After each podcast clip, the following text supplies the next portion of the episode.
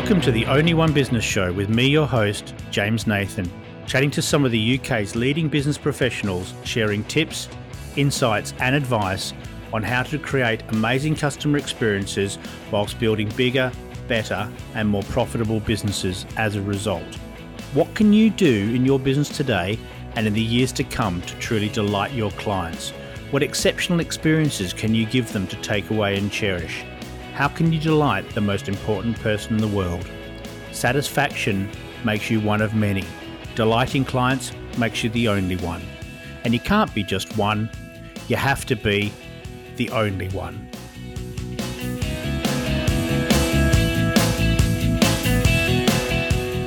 Hello and welcome to the Only One Business Show with me, your host, James Nathan. And today I've got a great guest for you, all the way from Chicago, where he promises me it's cold but not snowing as much as they are expecting. He's an international keynote speaker who believes that a remarkable customer experience can be your very best marketing. He's had a 20 year professional career and has been constantly focused on delighting customers and spanning multiple disciplines, including customer experience, marketing, social media, and customer service, having held three leadership positions in Fortune 300 companies McDonald's, Discover, and Humana. He's the author of the book Winning at Social Customer Care How Top Brands Create Engaging Experiences on Social Media, and hosts Experience This. He is a regular contributor to Forbes and has recently been named in the top 50 thought leaders to follow on Twitter in 2020. Wow. Apart from that, he's a long, lifelong Chicago Cubs fan, a licensed barman, and a pinball wizard. Sounds like a misspent youth to me. Please welcome Dan Gingiss. Dan, how are you? I'm doing great, James. Thank you so much for having me on. I'm really excited for the conversation today. No, me too, and uh, thank you for taking the time. It's uh, a licensed bartender. I didn't know you needed to be licensed, do you? Uh, well, I don't know if you need to be or not, but I did acquire my license many years ago. Um, actually, right after college, while I was working full time, I went to bartending school at night for right. I think it was two weeks. You know, really, really extensive program, and uh, and I learned in that time about 350 drinks. And I never really wanted to be a bartender, but I will tell you, all these years later, it's a skill that I still use, and yep. I'm really glad that I did it. Do you know I, I worked as a student in a cocktail bar for uh, for a good many years, and uh, every now and then those drinks come back to you, don't they? Especially at parties where uh, someone's uh, saying, "Oh, you used to work in a bar, didn't you?" and suddenly knock up something absolutely fantastic. It's a it's a life skill, Dan. That's what it is. It is exactly. It's a life skill. I'm not sure pinball is, but the but the bartending certainly is. Well, uh, pinball is something that uh, one day we will have a machine in our home. Have you got one of your own? Um, I'm afraid to tell you that I have five of them. oh wow! But uh, you'll make my wife very jealous. Two I inherited from my parents, so maybe those don't count. But yes, right? I, I really enjoy it, and um, it, that maybe was a misspent youth, but it's uh, it's coming back now, so they're getting popular again, and I just have to convince my teenagers that they're still cool. Oh, they're very cool. Tell us what your favorite one is. My favorite one's the Addams Family, which is a lot of people's favorite. It's uh, the first one that really was attached to a movie, and uh, it's just a great. It's a great game because it it has a story along with it. It's very difficult, but for an expert, but it's pretty easy and approachable for a newbie. And right. uh, it's got the voices of uh, Raul Julia and um, oh man, I'm forgetting her name, who played uh, who played Mrs. Addams. It'll come to me at some point later in the interview. Um, yeah, but it has their really vo- real voices, and it's a it's a blast. I was going to try and help you out there, but I have no chance. I've only just learned who Steve Buscemi is, Dan. So uh, you know, it's uh, names in films is just not my thing. How did you end up doing what you're doing now? How did you end up in customer experience? Well, as you mentioned in the very nice uh, introduction of me, I spent 20 years in corporate America, mostly in marketing roles. And um, what happened was my last role at Discover, which was uh, about 2013 to 2016 or so. I was put in charge of digital customer experience. And what right. that meant was basically running the website, which had 50 million logins a month, uh, the mobile app, which was at the time had not yet eclipsed the website. You know, it was it was still growing. And uh-huh so I was in charge of sort of marketing on those properties, but also introducing new features and functionality.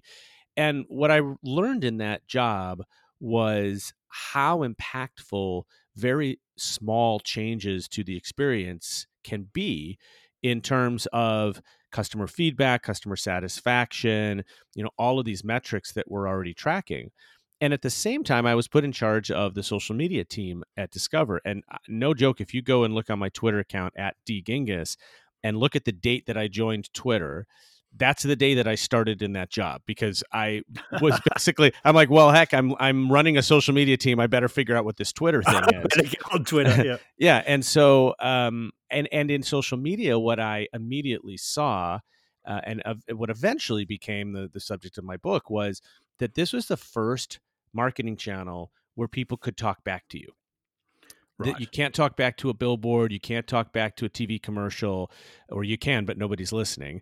And all of a sudden, in social media, people could talk back and talk, and the whole world was listening. And my belief, and what I uh, so first of all, I saw that as an enormous opportunity that all of a sudden we could have a conversation with real customers and get insight yeah. in terms of what what we're doing well and what we're not. Um, but I also found, and and I'm a believer that but for social media, we wouldn't be talking about customer experience because when customers got a voice, a public voice, they used it to basically say that they were fed up with a bad experience. And yeah. and I think it, oh, it took a while, but companies started listening, and hence the focus over the last few years on really pushing for customer experience. So I loved that role, and I later asked my boss why he picked me for that role because it was an internal transfer. He recruited me, and I had no digital background really before that role. And he mm-hmm. said to me, The reason I wanted you for that role is because I've watched you in meetings and you always have the customer's hat on. You are always representing the customer when they're not in the room. And I think we need that in the digital space. And right. I, I kind of paused for a minute because uh, this guy, my boss, literally figured out something about me before I figured it out. And when he said that, I was like, man, I think you're right. And and I, I thought back in my career at, at, how many times I had really advocated for the customer and really pushed for great experience. And so that just became my passion and then all these years later i finally uh, after really having a side hustle for many years i finally uh, got brave enough to go off on my own as an independent speaker and consultant and i love it. And my joke to everybody is i love working for the dan better than i liked working for the man. Fantastic. Well i tell you what if uh, I've worked for myself for a long time now, and uh, and I, I, keep joking to my wife that I'm absolutely unemployable because I couldn't work for anybody anymore. Um, yeah. You know, you just get so good at listening to yourself and then saying, "Hey, that's crazy. Let somebody else tell me I'm wrong." But uh, no, it's it's it's a fabulous background, and and it's interesting when you came into social media because I guess you're coming into it when it's already established, but not any. I mean, it's five years since it's changed a lot, hasn't it? Absolutely. And, you know, it was established, but what wasn't really established was the care part, the, the customer right. service part, right? Because when uh, when social first came out, brands mistakenly saw it as another broadcast channel. In fact, as a free broadcast channel. I don't know if you remember, yeah. but you know, it's like, wow, there's a billion people on Facebook and we can talk to them for free, you know, and mm-hmm. I was in meetings where people were saying, "Hey, let's put our TV commercial on Facebook." And I'm like, "You know what? They didn't want to see the TV commercial when it was on TV." Yeah. they definitely don't want to see it on Facebook. But that was the instinct of of marketers. The instinct of marketers was hey, this is a free channel. Let's just get out the megaphone and start screaming at people. And yep. I think that, you know, w- I came in at the right time to realize that there was a different side of this particular channel um, that marketers didn't understand because marketers aren't trained in customer service. So right. um, that just became a, a, an easy niche for me to fill and, and something I was really passionate about and that that comes to that that fantastic word engagement, doesn't it? Because it's not a broadcast channel; it's an engagement channel. How how did people start to change? Because I remember very clearly when it was all just show, show, show. Um, wh- when did the when did the penny drop? Well, I think there were some companies that really got out in front of it. And I'm proud to say I think Discover was one of them. Uh, Southwest Airlines was another one. Um, I think there were a, a, bunch of companies that started very quickly building up staff in their contact center to respond to people. And um, and I think what happened over time, I mean, back at the beginning, people used uh, used social media as a customer service channel of last resort meaning they tried mm-hmm. the telephone they didn't get the answer they wanted or there was a long hold time they tried email they didn't get a response or they didn't like the answer so now they're really upset and they went to social media to vent and right. what happened over time is that as companies started building up their social care uh, staff and and had you know fast response rates and and we're doing a really good job resolving problems a lot of mm-hmm. customers mm-hmm. including me figured out you know what this should be a channel of first resort because this is the best channel to talk to a company and today the very first thing i do when i want to talk to a company is i will go to twitter direct messaging and I do that because I know that companies prefer that that customers go to direct messaging, so it's not in public. I'm not trying to embarrass a company, but I mm-hmm. want an answer and I want an answer quickly, and I don't want to sit on hold. And so I go to, Twitter DM is the first place I go, and that massive change has only happened in the last, you know, maybe two years. Um, and I think that uh, that's what's really made this channel such an engagement channel is that people are realizing it's the really the only place think about it the old channels haven't really adapted so if you mm-hmm. want to engage with a brand which more and more customers of today want they want a relationship with the brands that they spend money with where else are you going to do it other than social media i mean it's not you can't really have an engagement with a brand over email no, and Twitter seems to be the place that that sort of ha- had the most penetration and is the is the is the best really. Yeah, I agree. I, I mean, Twitter's been my favorite channel for a long time, and uh, I think it comes from when I was in college. I was the managing editor of the newspaper, and so I like and I and one of my jobs at the time was writing headlines, and I I mm-hmm. feel like Twitter is about writing headlines, right? Because you gotta yeah. you gotta write tight and and crunch it into 180 uh, characters. No, 100 to 280 characters. I can't believe I yeah. got that wrong. Yeah. Um, so yeah, I think Twitter has been uh, very popular in the United States with Facebook number two, and then my understanding yeah. is around the world it's the opposite that that Facebook tends to be number one for service, and then Twitter number two. But either one of them are uh, important channels and channels where uh, customers again can establish a relationship with the brands that they spend their hard-earned money with, and they can also find other customers of the same company, right? And if you think of that, if you compare that to like a ratings and review site, which is very mm-hmm. passive, mm-hmm. you can go read what other people say about a company. But in Facebook and Twitter, you can have a conversation with them and you can meet other customers and establish a relationship with them as well.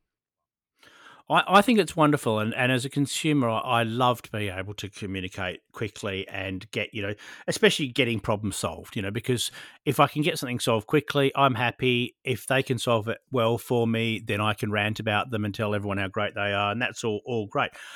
I find though that the listening isn't that good when, um, with a lot of businesses, if you make a comment about them, um, you get a DM back saying, "I'm really sorry about that."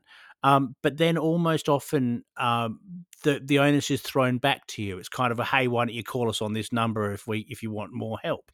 Um, and that doesn't seem to have gone far enough for me. I think it's it's it's interesting that they they hold out a hand and say, look, we hear you, but then what happens next is important, isn't it? Absolutely. And I always recommend to companies that you try to keep people on the platform that they started with. I mean, imagine if you called a toll free number or you, you know you called a call center and they said you know sorry we can't talk to you right now but we'd really prefer it if you would tweet at us. I mean it's just so it's so silly right? You, they've never happened yeah. and so eh, when we are on social media and we're told well please email us or please call us that's not really a, a resolution.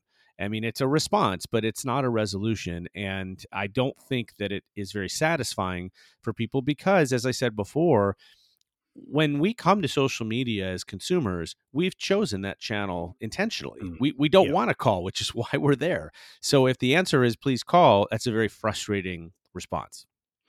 It's also throwing throwing the, the hat back to me and saying, well, you know, it's it's your problem, so you phone us. Um, and I think that's sort of there's a double double hit there, really. What can businesses do then to to sort of become better at the social side of customer care? Where do they start? Well, you said it. It's listening, and I think that is um, the first and most important part. And some of that requires kind of a change in attitude and i've seen this across you know both b2c and b2b businesses that we get very insular about our products and services because we build what we think is the best product or service and mm-hmm. we're around other people who think the same thing we're in a bubble right so we've created the best b2b saas platform there is because mm-hmm that's what everybody around us says, right? That's what all the other, that's what our developers say, that's what our investors say. And so we believe that. And what happens is we're reluctant to listen to other people who may have positive or negative comments about that.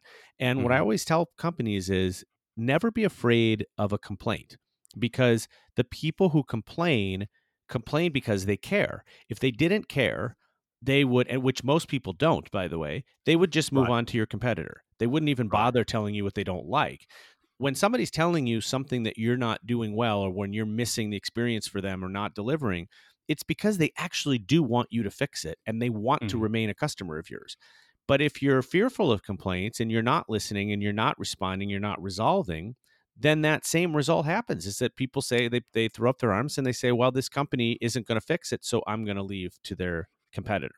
And what I found is the more you listen, the more you can figure out how to really make your product or service best in class.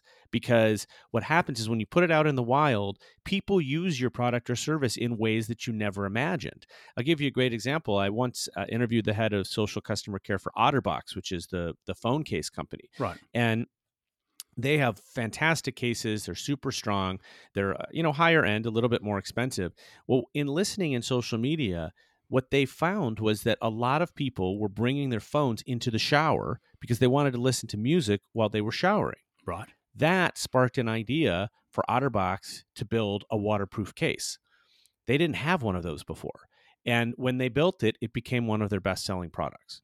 Now that use case was not ever even thought of before Un- until until they heard on on social media that people were taking phones into the shower which still by the way i i, I shake my head at that. That seems uh, unbelievable but it's a thing. Yep. Yep. It's a thing. And so, you know, if they hadn't listened, they would have never had that opportunity to create a product that became a, a bestseller for them when we start to listen to the complaints, there's all sorts of great stuff that comes of it. I know you, you sort of one one of my, my favorite stories is Gordon Ramsay, the restaurateur, who you know he's become a, a, big telly name as well as everything else he does. But uh, in his one of his first books, I think he talked about not caring when people told him it was good. He said, "I know I'm good, but what I care about is when people say I'm bad because I can make that better." Um, and I think if you've if you've given the opportunity, if someone if someone does care enough and gives you their time to tell you how to make yourself better, why wouldn't you listen to that? You'd be crazy, wouldn't you? Exactly. And I equate it to delivering a review to an employee at work. And you know, one of the tactics that I learned early on in my career was for every review that I wrote to include three strengths and three opportunities. And eh, the reason I did that was twofold. Number one, it forced me to really think through what this person was doing well and what they needed to do better. But it also, from the other end, it made all the employees relax because they didn't have to say, "Oh no, I got three opportunities. Did you get two opportunities? Maybe you're better than I am, right?" and, and, because everybody got three opportunities, right, right, and so it took that piece out. But when I got reviews like that, I found them to be extremely useful as well because, it, as you quoted Gordon as saying, you know, you don't know what you don't know. And so if somebody says, hey, this is something we want you to improve upon, it's really helpful. I still, every time I go on stage for a keynote, I still solicit feedback in a very formal fashion mm-hmm. because I show lots of different examples in my keynote and I rotate the examples depending on the audience. Sure. So I have a huge library of examples and I ask people, tell me which examples spoke to you and which examples missed the mark. And it's kind of like in those standardized tests in school where sometimes they'll add in a, a, a question that doesn't really count, but they're just sort of seeing how people react. Uh-huh. I'll stick in a new example every once in a while because I want to see how people react. And over time, I, I'm become very confident that I know which examples everybody loves are just universally loved. Yeah. And then I also know I've pulled examples out of my keynotes and thrown them out because they did they, I thought they were cool, but maybe the audience didn't. And that yeah. is so valuable because it's made my speech better over time because now really the only thing that's in my speech are all the good ones all, all the good ones and if you don't ask for that feedback you don't know and uh, people do like to shy away from bad news don't they of course and and they also to your point you know it's I remember when uh, we had a puppy a, a, bunch of years ago and we took her for training and the, the trainer was saying that you shouldn't say good boy or good girl and and the reason is is because they already know they're a good boy or a good girl you know it's like it's not useful and so uh, what you have to do is correct the action right? And and so it's very similar I, I mean when you get a review at work that says you know oh you're doing a great job and that's it then you know you're left wondering well why am i not the ceo you know why yeah. why haven't you promoted me and given me a giant bonus if i'm so good? And and similarly when we uh, only tell people good things um, there's nothing to grow on. Now i do want to sort of pivot just a tiny bit to say that one of the things that i have found that not enough companies are doing though is social media is also the only channel where people leave positive feedback. Right. If you talk to anybody who's worked in a call center, never once have they picked up the phone and had somebody call just to say, "Hey, you're doing a great job." Right. Right. Yep. Nobody does that. But in social media, people show love for brands all the time. Mm-hmm. And what shocks me is how many brands ignore that love. Right. I mean, think about that. That is one of your best customers. They're taking time out of their day to say something nice about you in public, mm-hmm. to basically advocate for you and you're ignoring them. And it's like it's like me getting off stage and you coming up to me and saying hey dan that was an awesome speech and me walking away. Like it, it's not like I, I, mean i would never do that and you yeah, shouldn't yeah. do that. So i i do advise all companies when you get positive feedback thank the person. Yep. tell them that you love them back. You know show them some love because they are you've basically achieved at that point what every marketer is trying to achieve which is word of mouth marketing. Yeah. And when you and and that's what a positive comment is it's word of mouth marketing. So you have to acknowledge those people as well yeah. and uh, and just thank them because it goes so far. It's it, i think companies very much underestimate the value of um, of how people feel when a company acknowledges them even if they just like your tweet Yep. You're like, you know, you feel like you're on top of the world. Yeah. Because wow, you know, Wendy's or Burger King, you know, liked my tweet. Yeah. I'm really, you know, I'm cool. Yeah. Yeah. No, and you and you mentioned that you talked about dog training before, and and uh, they just it, it, made me chuckle a little bit because you then you start talking about reinforcing good behaviours, and you know when someone thanks you, why would you not reinforce that? Um, you know, when a dog sits, you give them a biscuit, the dog sits again. Um, you know, we want that sort of thing, and and the more regularly people talk about us, the more we reinforce that good behaviour, the more likely they are to do it again, aren't they? Absolutely, and that's why I say that a remarkable customer experience can be your best marketing because having been a marketer for 20 years, having led teams in everything from direct mail to email to web marketing to social media, what I've found is that a happy customer talking about you and advocating for you is so much more powerful and valuable than any marketing campaign. Yeah. And if you could take your entire marketing budget and push it towards that, you would do it because that's what gets you new customers is when you know today when if you think about it how do we decide what product or service or to buy or what company to do business with? We research them online and we want to see what other people say. Yeah. And so when people are saying nice things about us that is invaluable to customer acquisition but also to customer retention because happy customers stay longer they spend more money and they tell their friends you, you talked about there about uh, about people thanking you, and um, instantly I'm thinking, great retweet, retweet, retweet.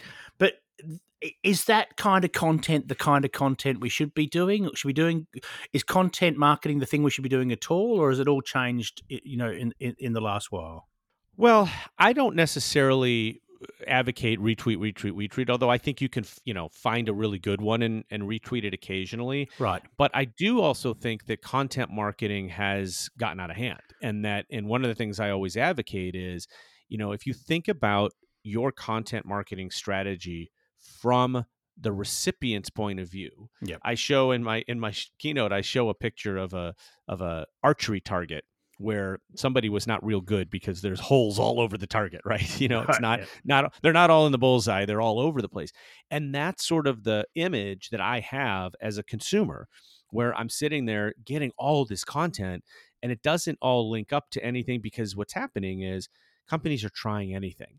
they're like, hey, let's do a webinar. Hey, let's do a white paper. Hey, maybe we need some thought leadership. Let's write a couple of blogs. Let's do a video. Mhm. And it's like, it's, you know, it's mind numbing after a while. And so, Instead, what I think is important is to listen to customers. They'll tell you what they want to hear from you. They'll tell you the stories they want to hear. They'll tell you the topics they want you to cover. Um, and they'll also tell you where they find you playing in your space, right. right? So if you're a B2B company in the information security world, uh, you know, your content can be very targeted uh, towards that space where you can establish that thought leadership and and it's very valuable content. If your idea of content marketing is just selling your infosec product, Mhm. that's not what people want to hear. So, what should businesses do now? If I'm sitting chatting to a client, they've, they've not really got a strategy in place, they want to do something, how, where should they start? Well, again, I don't want to sound like a broken record, but I would listen, right? I would start with listening. And so go onto social media, even if you don't have an active presence, Yep. and listen to what people are saying about your company, about your industry, about your competitors. And you're going to find a treasure trove of information and you're going to see what is on people's minds. We Right. did a an extensive study when I was at uh, Humana, and Humana is a, for those outside of the U.S. is a healthcare company that focuses on um, Medicare Advantage, which is a, a product for seniors. Right. And um, and through extensive listening on social and actually working with a third party to help us analyze it, we figured out that there was a large part of the population that thought of healthcare not as a health decision, but as a financial decision. So they were actually talking with their financial planners hmm about healthcare. Right. This was mind blowing to us because that's not how we were marketing the product. Yeah. Right. We just, it's not, it, it- that's not how we thought about it.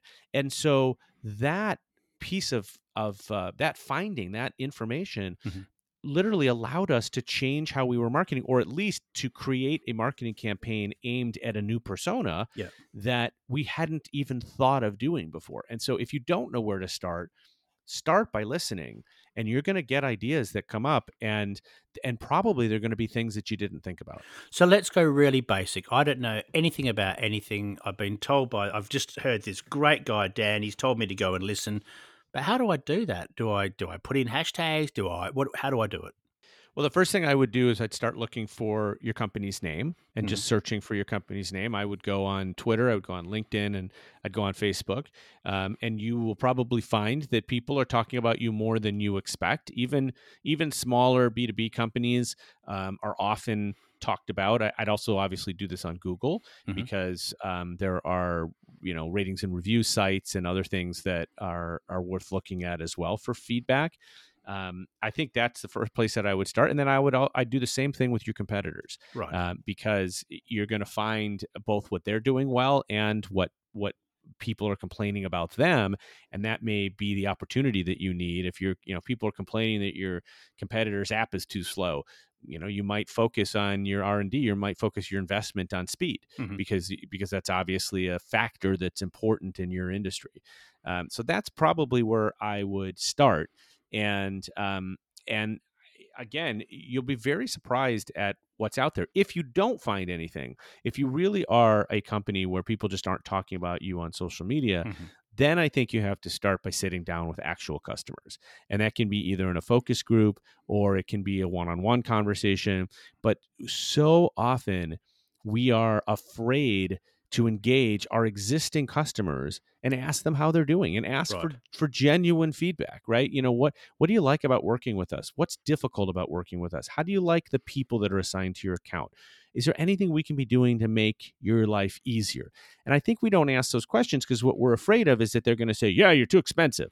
Well yes they're probably going to say that Yep, right? Yep. but we can we can work past that and really start to get into the meat of it and i think what you'll find and this is the thing that i love about customer experience and all the examples that i share from stage it does it usually does not take a lot of money or a lot of resources to improve your customer experience.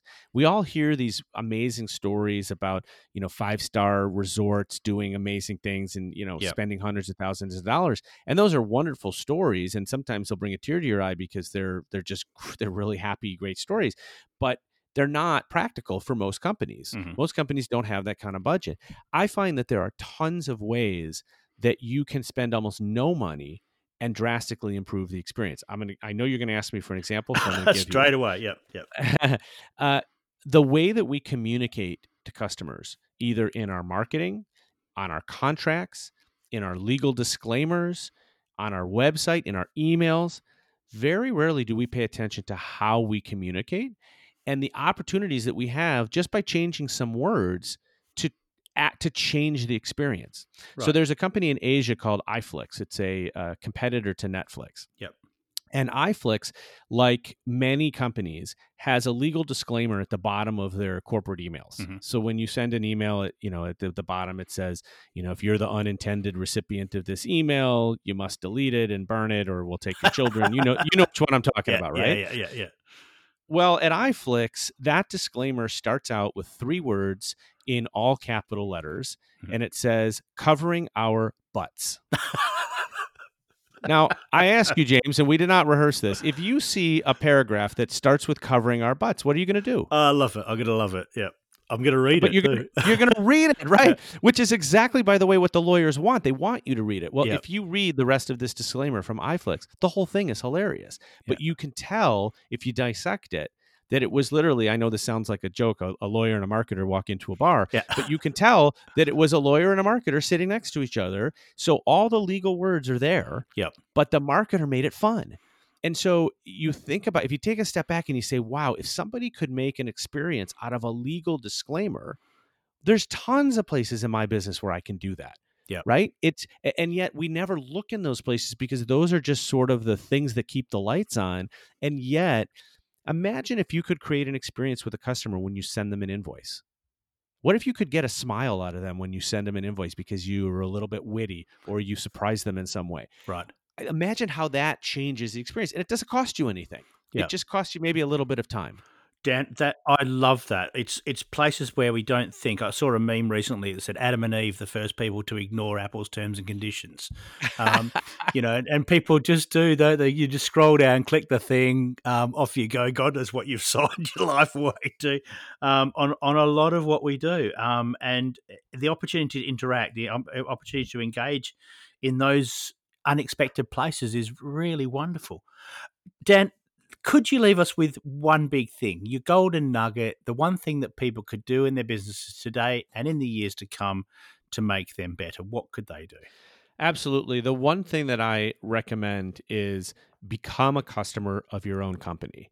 And for most companies that's possible even though i can already i can see people shaking their heads even though they're i can't see them right now but um, it is yeah. so critical to become a customer of your company uh, one company that i started working at the they had a when i first started there because i was at a certain level they offered to put a vip flag on my account so that when i called customer service i would go straight to a supervisor i said right. absolutely not i don't want that I don't want to be treated differently. I want to know what it's like as a customer to call customer service, and I want the basic treatment, right? Because that yeah. I can help and I can I can um, affect. So very few uh, employees, executives spend time being a customer of your company. Now, if you're a B2B company and you're saying to me, I can't become a customer, number one, you can still go through the steps of becoming a customer. So you can mm-hmm. still um, go through some of the steps of uh, watching a presentation, uh, maybe reviewing a contract, uh, using the software. Um, you know, how many? If you're a SaaS company, how many times? How long? How much time have you spent in your own software platform trying to use it for the use that it is meant, and try and and identifying places where it might be difficult to use? If you mm-hmm. absolutely can't become a customer of your own company, then you need to attach yourself to one of your friendly customers and basically have them be your eyes and ears, you know, your mystery shopper, if you will, but a continuous yeah. mystery shopper, somebody that you check in with all the time to see how they're doing, to see what's happening, to see what's difficult, um, ask them to save every piece of communication that you send to them because you probably, as an executive, you probably don't even know all the pieces of communication that are going out the door. And when you see them all up on a wall, you know, it's it is eye opening, right? It's like, oh, holy cow, we don't even look like the same company every time, right? we got we got a different yeah. logo here, we got different colors here, we got you know all this stuff, and and it's very rare that you can take that thirty thousand foot view and and look at the whole experience at once. And the only way you can do that is to either be a customer or to be very, very closely attached to a customer. Fantastic advice and some really lovely examples today as well. Dan, thank you so much for your time. It's been lovely talking with you. Always a pleasure, James. Nice to meet you as well. And uh, thanks for having me on the show. I hope you really enjoyed this episode of the Only One Business Show, and I look forward to sharing your company again very soon. If you'd like to subscribe, please do so wherever you pick up your podcasts. And in the meantime, have a great day. Bye for now.